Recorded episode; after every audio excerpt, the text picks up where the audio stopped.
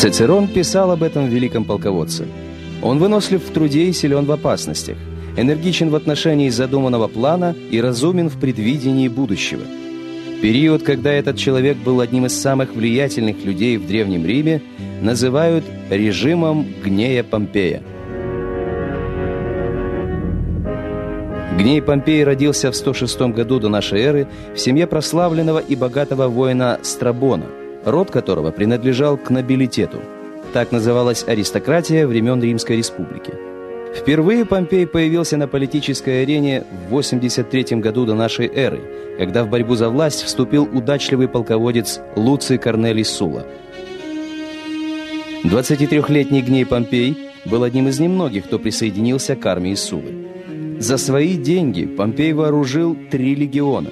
Благодаря поддержке Помпея Сула после нескольких кровопролитных сражений завоевал им и развязал неслыханный террор, избавляясь от политических противников.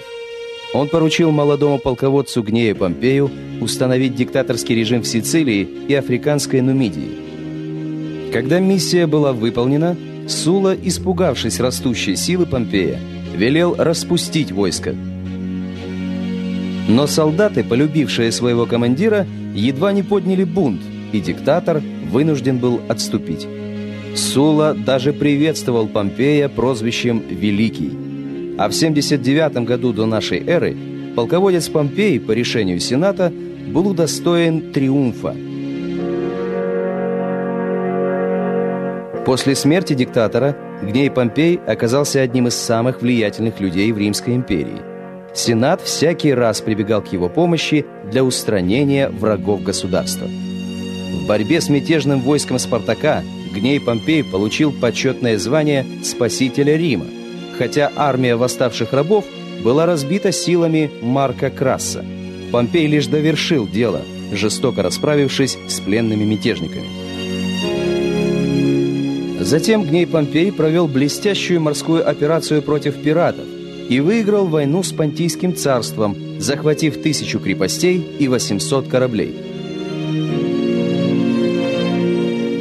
В 66 году до нашей эры за победу над понтийским царем Митридатом Евпатором римский полководец Гней Помпей был удостоен еще одного триумфального шествия.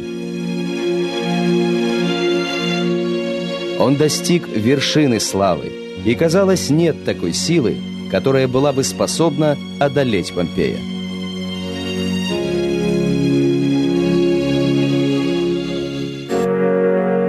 Однако момент наивысшего триумфа в жизни римского полководца Гнея Помпея оказался и началом его падения.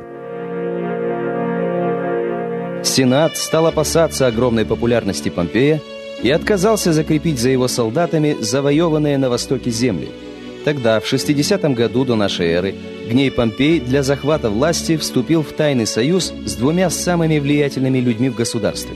Это были военный трибун Гай Юлий Цезарь и богач Марк Крас. Политические противники прозвали Триумвират «трехголовым чудовищем». Союзники поделили территории. Марк Крас стал наместником Сирии, Цезарь управлял Галией, а Помпей – Испанией. Для укрепления триумвирата Помпей женился на дочери Цезаря. Однако союз трех амбициозных личностей не мог быть долгим. Столкновения характеров Помпея, Цезаря и Краса постепенно вели страну к развалу республики и установлению монархии. В 53 году после смерти Краса триумвират распался –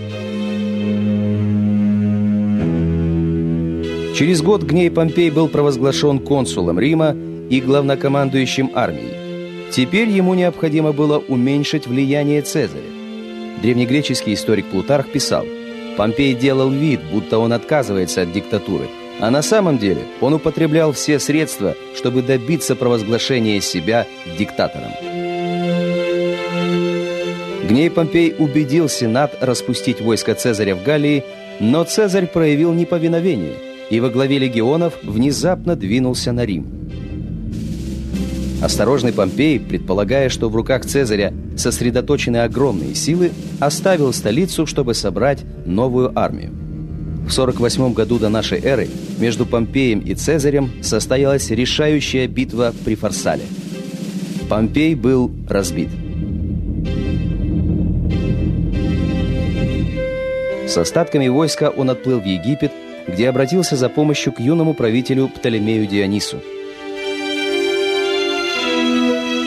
58-летнему Помпею было дано разрешение высадиться на берег. Но когда он спустился в подошедшую к кораблям лодку, его на глазах сына и жены закололи предательским ударом в спину.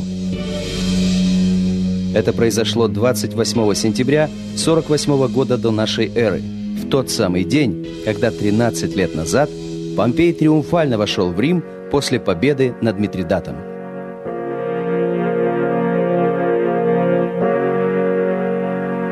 Голову и перстень Помпея торжественно преподнесли его сопернику Цезарю. Тот распорядился отправить перстень в Рим как свидетельство победы над гнеем Помпеем Великим, решительным воином и удачливым полководцем, который оказался недальновидным политиком. Самое важное сражение Помпей проиграл, и ценой поражения стала его собственная жизнь.